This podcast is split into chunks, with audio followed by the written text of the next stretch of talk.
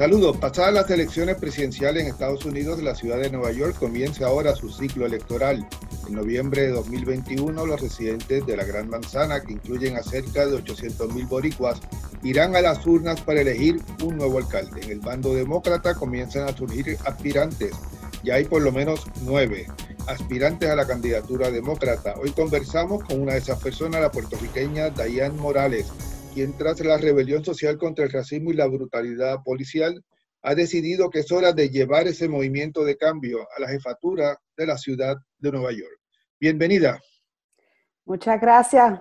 Gracias por tenerme. Primero que todo, eh, a nuestra audiencia, ¿quién, quién es Dayan Morales?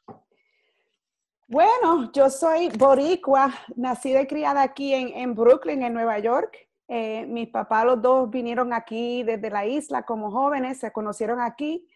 Eh, yo soy la más joven y, bueno, nacida y criada aquí y siempre he trabajado aquí entre las comunidades que, las, que están enfrentando la pobreza y, muchas inseguridades y, yo me he dedicado a ayudar a la comunidad. ¿Sus papás nacieron en Puerto Rico? Sí, los dos. mi papá es de Camuy y mi mamá es de Cataño. ¿Y usted nací, nacida y criada en Brooklyn? Sí, yo nací, yo fui nacida y criada aquí en Brooklyn, pero eh, siempre viajábamos a Puerto Rico durante mi niñez. Entonces, cuando yo cuando estaba jovencita, yo pasaba los veranos allá en, en Río Piedras con una tía y unos primos. Entonces siempre me he sentido como, como que mi corazón, mi, corazón vive allá en Puerto Rico, aunque yo estoy, yo soy aquí, de aquí, soy bien neoyorquina, pero a la misma vez tengo una parte de mi corazón que siempre, siempre le, pertenece a Puerto Rico. Usted tiene, tiene, experiencia como, como educadora y como activista comunitaria. Hábleme un poco de eso.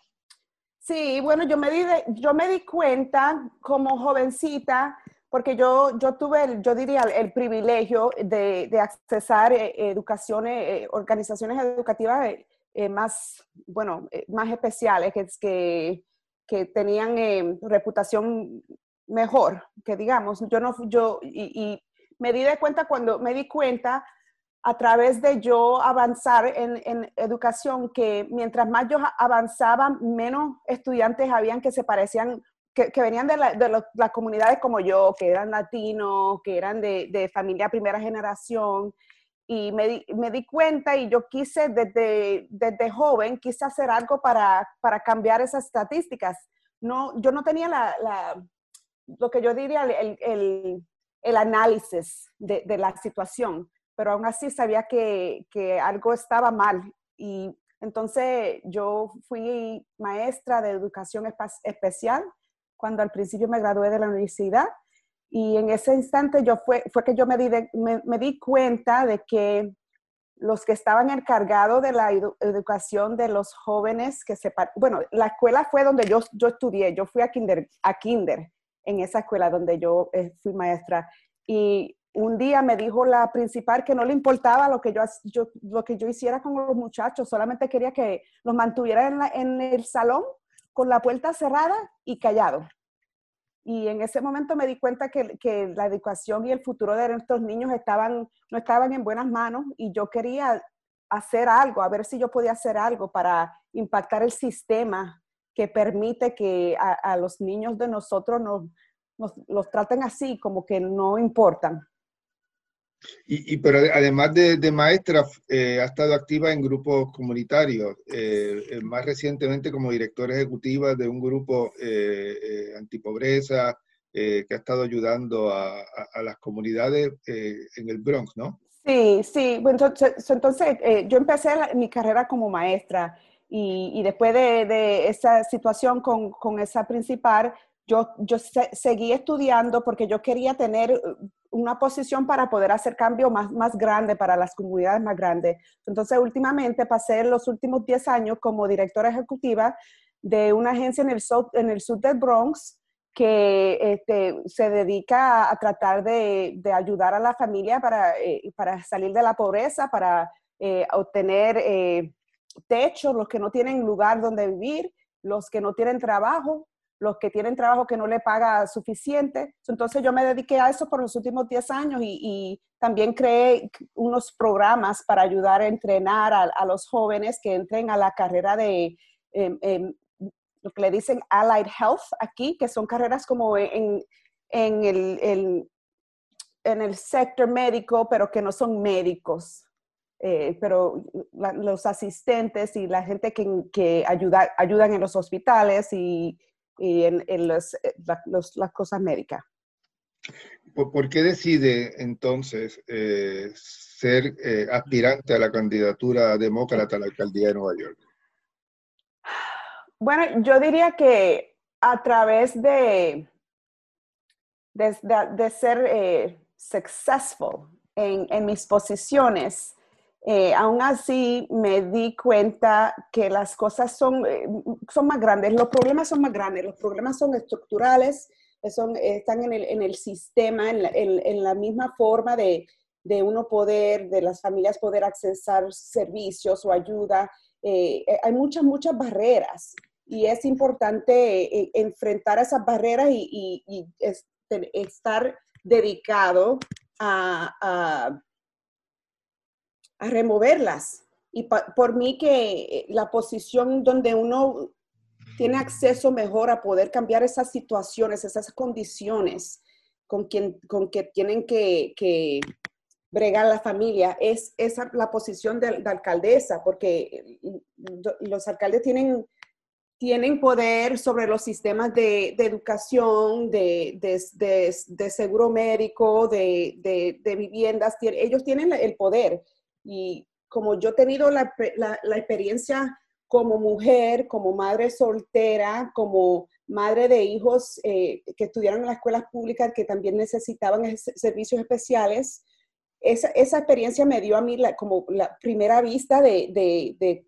las barreras. Y entonces como directora ejecutiva, yo vi los sistemas y, pude crear soluciones para ayudar a las familias. La combinación de mis experiencias vividas como mujer personal, combinada con mi experiencia profesional, para mí es, algo único que me, que me permite entender los cambios que tenemos que hacer para poder ayudar y adelantar a la comunidades que históricamente no, no han sido representados por el gobierno.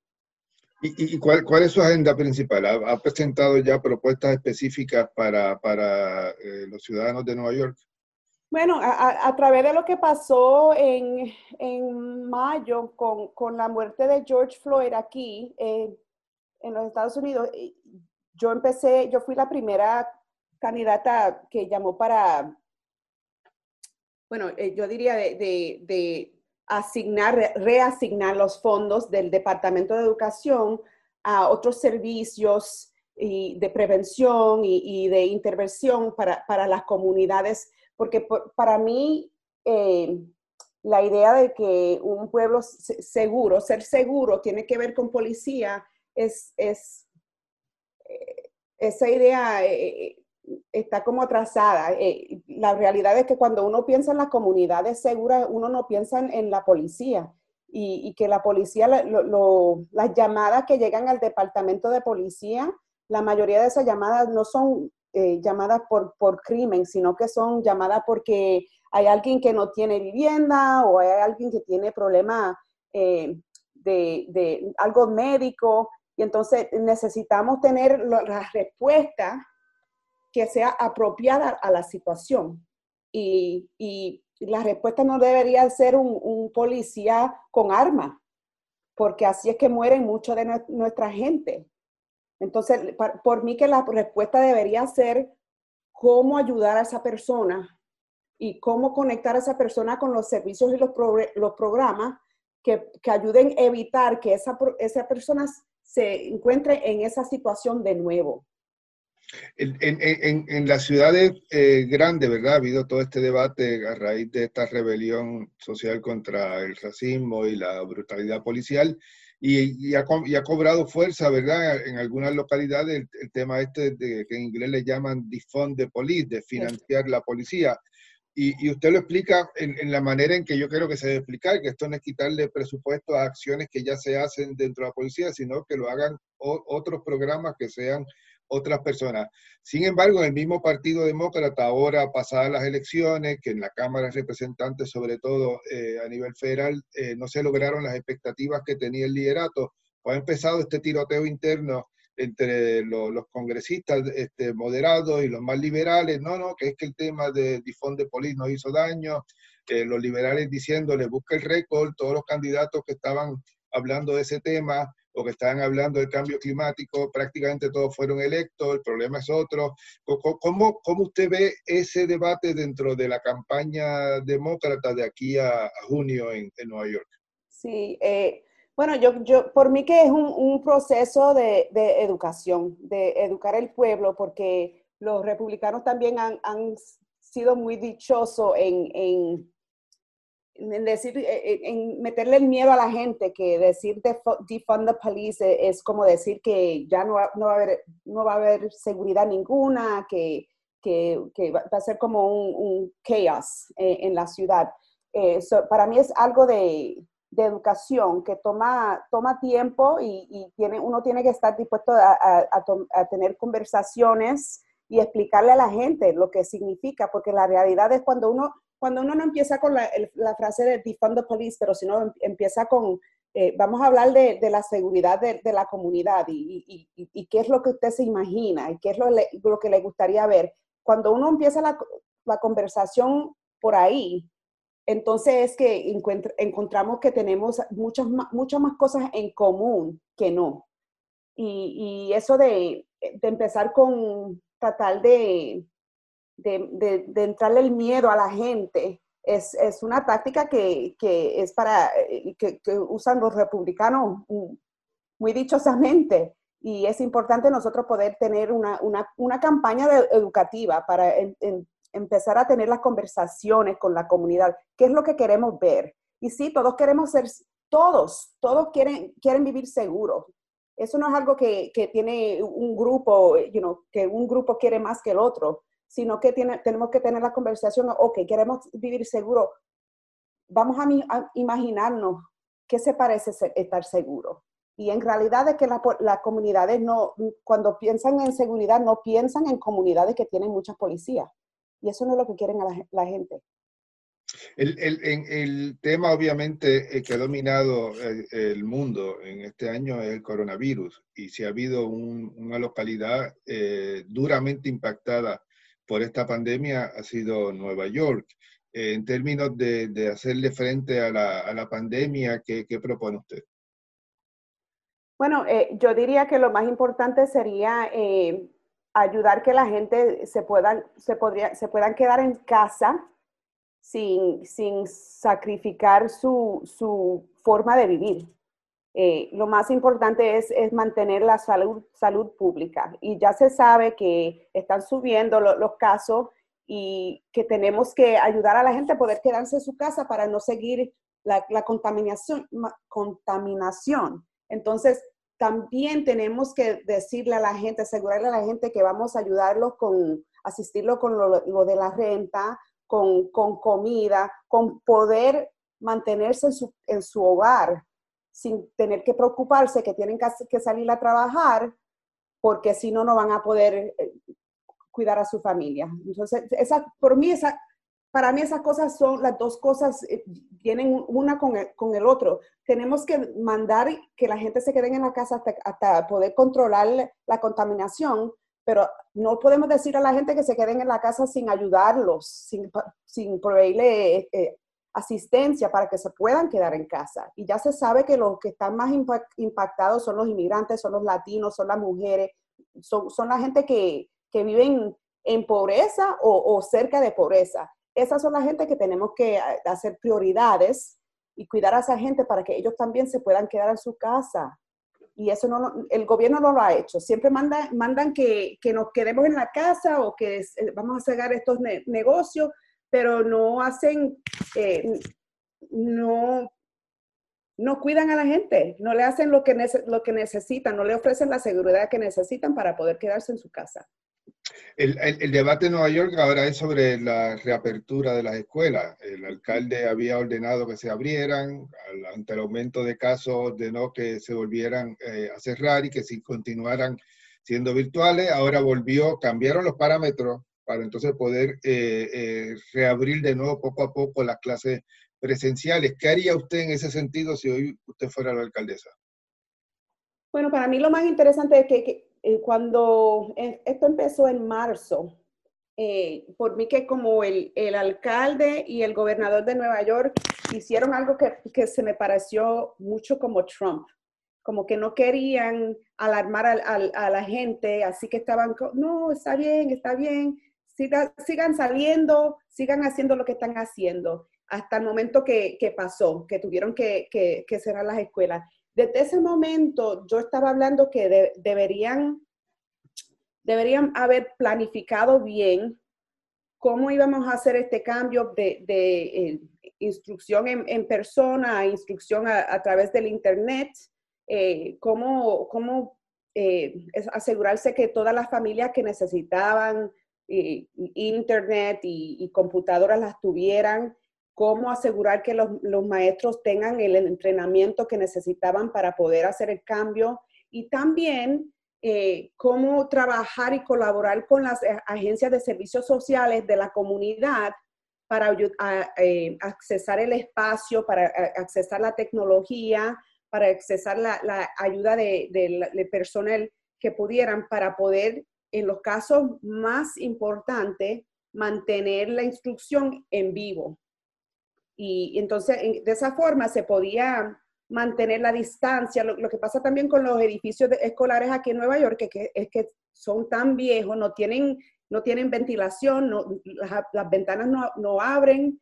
E, e, eso es un problema pero a la misma vez se tiene que reconocer que hay algunos estudiantes para quien le hace mucho, mucho daño no poder tener instrucción en vivo. Entonces teníamos que hacer, por, mí que hay, hay muchas, hay muchas eh, organizaciones en la comunidad que, que, hubieran estado dispuestos a colaborar con las escuelas para, para proveer eh, espacio adicional y la tecnología para hacerlo más posible y más fácil para que los maestros también se sientan más seguros, porque el problema es que el alcalde manda que abren la escuela, pero no está, no está asegurándole a los maestros que ellos van a estar bien.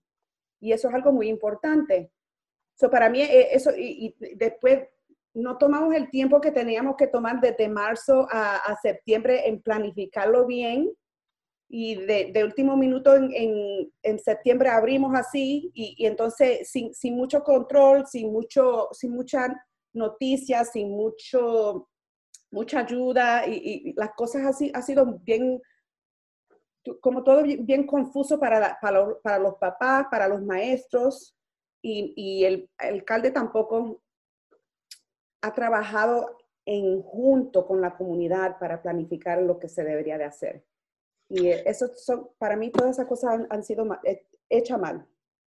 Morales, el, el, obviamente eh, usted tiene disposición, ha avanzado al frente para tratar de ser alcaldesa de Nueva York, pero esto requiere, por un lado, eh, uno diría, ¿verdad?, en términos políticos, tropas y dinero, financiación. ¿Cómo usted logra esas dos cosas para competir contra ocho candidatos? Algunos de ellos son presidentes de condado, hay un ex vicepresidente del Citibank, un concejal municipal, exfuncionarios municipales que, que son muy conocidos. Como una candidata desde el, activismo comunitario se convierte en una candidata de fuerza frente a este grupo de, aspirantes? Bueno, eh, yo diría, eh, yo entiendo que mi, mi, candidatura no es algo tradicional. Eh, yo entré, eh, eh, yo me postulé porque yo sabía que, yo pensaba hace un año atrás que era tiempo ya que la comunidad tuviera un representante que refleje más a la comunidad, que yo como soy de la comunidad, nacida y criada en la comunidad de, padres latinos, que, que, son working class, que son, mi papá era miembro de, de una unión, que ya es tiempo que tengamos representación que entienda la experiencia que tenemos nosotros, la, experiencia que vivimos nosotros. Cuando yo, me, cuando yo me lancé, yo pensaba que quizás podría eh, empezar un movimiento de la gente que, que quieren cambio, que entienden que no han sido representados, que no se han visto reflejados. Pero con lo que ha pasado en los últimos ocho meses, para mí ahora se me hace más claro y más urgente que es necesario y es tiempo para un cambio drástico en el, en el gobierno, porque se ha visto bien claro que nos dejan atrás, que primero, primero buscan cómo salvar y ayudar a los bancos y a, la, y a las compañías grandes antes de, de, ayudar a la gente del pueblo, que, que la gente que han hecho posible que la ciudad siga funcionando durante la pandemia, que son los que también se han muerto, y que, que no, nos han, no nos han elevado a nosotros para cuidarnos a nosotros. Y entonces yo yo he visto que la gente y la, plataforma y el mensaje de, mi campaña como que eh, está resonating con, la gente. Cuando nosotros hicimos el filing en, julio, que, nos toca hacer cada seis meses de, los fondos que hemos recaudado, eh, encontramos que nosotros teníamos más apoyo de más residentes de la ciudad que cualquier otro candidato. Más de tres veces el, número de personas donaron a, la campaña mía. Ahora, el, lo difícil es que la gente que me están apoyando no son gente que tienen eh, cuentas grandísimas o que no me están dando este cheque de dos mil dólares o de seis mil dólares, sino que me están dando lo que puedan, 10 dólares, 25 dólares. Y son gente que son que no, que no tienen empleo también, la mayoría de la, casi la mayoría de la gente que, que donaron. So, para mí que eh, la, la, candidatura mía está conectando con la gente de, de la ciudad y, y es, esas son la gente que, que van a votar. Quizás no yo, no, yo no tenga tanto dinero como los otros, pero a la misma vez tengo eh, eh, un, un, un fue una fuerza de, movimiento de la gente, del pueblo, que está como que surging, que está elevando ahora a través de, lo que ha pasado y, de que me, oyen el mensaje y, se ponen a pensar, sí, eso, eso es para mí. usted me hablaba el otro día cuando conversamos por primera vez de que además hay un sistema de financiación pública que antes no existía que, puede ayudarle. De, ¿Cómo funciona? Sí, es un programa que eh, bueno, yo creo que la intención del programa es para poder hacerle un, poquito, un poco más posible a, los candidatos como yo que, que puedan postularse contra los que son parte de, la, de la, máquina eh, y, que, que, han sido parte de la, de la, vida política por muchos años. Eh, el programa nos va a dar 8 por 1. So, en otras palabras, por cada, por cada dólar que usted recauda, le van a dar 8 dólares. Eh, tiene que ser por lo menos 10 dólares. Por, por, cada, por cada 10 dólares que yo recaude de los, los que viven aquí en Nueva York, me le van a añadir 8 por 1. Son so 10 dólares me, me, va a traer 80 dólares encima de, de los 10 dólares. Eh, eso es una ventaja que no tenían antes los candidatos independientes, o digo, digo independientes ya en, términos de que no, no son funcionarios electos o, o, o muy conocidos el, el, ¿quién para usted es el, es el, oponente principal? De, ese grupo tan amplio, ¿hay alguien que usted cree que es el candidato a derrotar? Eh, bueno, la, la, realidad es que es, es, es, difícil identificar una sola persona. Eh, hay tantos en este momento que se han, que se han postulado. Hay uno que ha sido, este, está, estado en la política desde, desde 15 años, tiene familias que han estado en la política y, se está postulando como progresista. Eh, vamos a ver, no sé. Eh, también hay, este, hay uno de, que viene de, un banco, un, un, Ray, Maguire, del, que era vicepresidente del Citibank. Sí, que ya, sin, eh, yo creo que hace apenas un mes que se postuló, pero ya tiene más de dos millones de dólares. Eh, el público va a tener que decidir cómo es que vamos a, echar eh, adelante desde este momento. Van a tener, vamos a tener que decidir si, si vamos a seguir como, como estábamos antes, que no va a prevenir llegar a la, misma posición de donde estamos ahora, o si vamos a, demandar que, que, ya es tiempo para hacer un cambio grande para no volver a estar donde, encontrarnos donde estamos en este momento. Eso, va a tener, eso es lo que va a tener que, decidir el público y, yo sé que no va a ser fácil porque hay muchos mensajes en, en las noticias y, muchas cosas y mucho miedo, pero a la misma vez, eh, ya que hemos llegado a este, eh, este punto, tenemos que determinar si, si vale la pena seguir, seguir como hemos estado o si vamos a demandar que, que, que hagan un cambio profundo. Cuando usted anunció oficialmente la candidatura el pasado 19 de noviembre, que es el día que realmente eh, oficializa la candidatura, usted dijo, hemos tenido 109 alcaldes en Nueva York. Uno era negro, ninguno mujer, ninguno latino, ninguno indígena, ninguno asiático. ¿Por qué? ¿Cómo uno se explica que, una ciudad tan diversa eh, haya tenido solamente un, un alcalde representante de un grupo minoritario? Bueno, yo, yo diría que primeramente eh, no, han, no, han, visto muchos candidatos que no sean, que no sean blanco-americanos. Eh, y eso es porque eh, desde, para mí, por ejemplo, yo diría que desde pequeña siempre le, le, dan el mensaje, la sociedad le, le, dan mensaje a uno que, que, eso no es para uno, que uno no tiene las calificaciones. Calificaciones, que como que no, eso, ese puesto no es para ti. y eso es la primera, eso yo diría que eso es lo primero. Lo, lo segundo es que el, el, racismo aquí existe como en cualquier lugar. Y, y yo diría que eh, en Nueva York todavía falta progresar muchísimo en, en, en, esa, en ese subject. Um, y, y, también que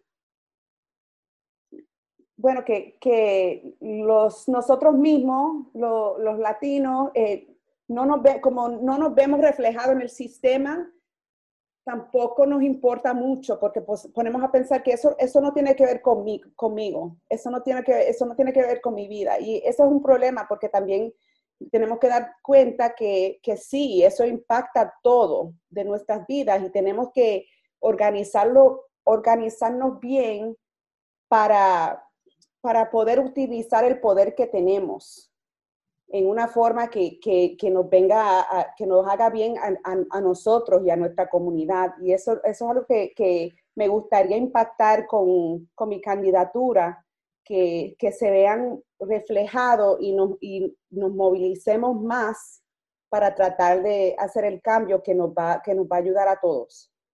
el, desde, Brooklyn, ¿verdad? Con todo lo que ha pasado eh, en Puerto Rico en los últimos años, crisis fiscal, huracanes, terremotos, eh, debate sobre el estatus político de la isla, ¿cómo usted ve a Puerto Rico? Usted mencionó de que pasaba verano en Puerto Rico, que siempre ha estado conectada a la isla, donde tiene todavía familiares, donde eh, sus papás estaban a punto de mudarse antes de, de, la pandemia, están a punto de regresar. ¿Cómo usted ve la, situación en general de Puerto Rico?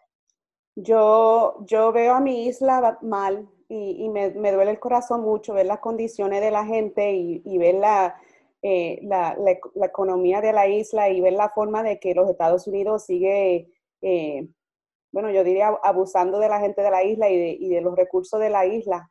Eh, yo, yo después de, Huracán María hice una recaudación de fondos porque estaba tan frustrada con, la respuesta del gobierno federal y, también aquí, aún aquí en, Nueva York, que habían bastantes latinos en, posición de, liderazgo y, yo traté de, coordinar con ellos para ver si podíamos ayudar a la isla y, aún así nada. Entonces yo, yo me tiré y hice una recaudación de fondos yo pensando que entre mis amistades podría recaudar como 5 mil dólares y, y, más de 43 mil dólares y, pude, eh, pude colaborar con algunas organizaciones de la isla para, para dirigirle el dinero en, forma que, pudieran tener más impacto.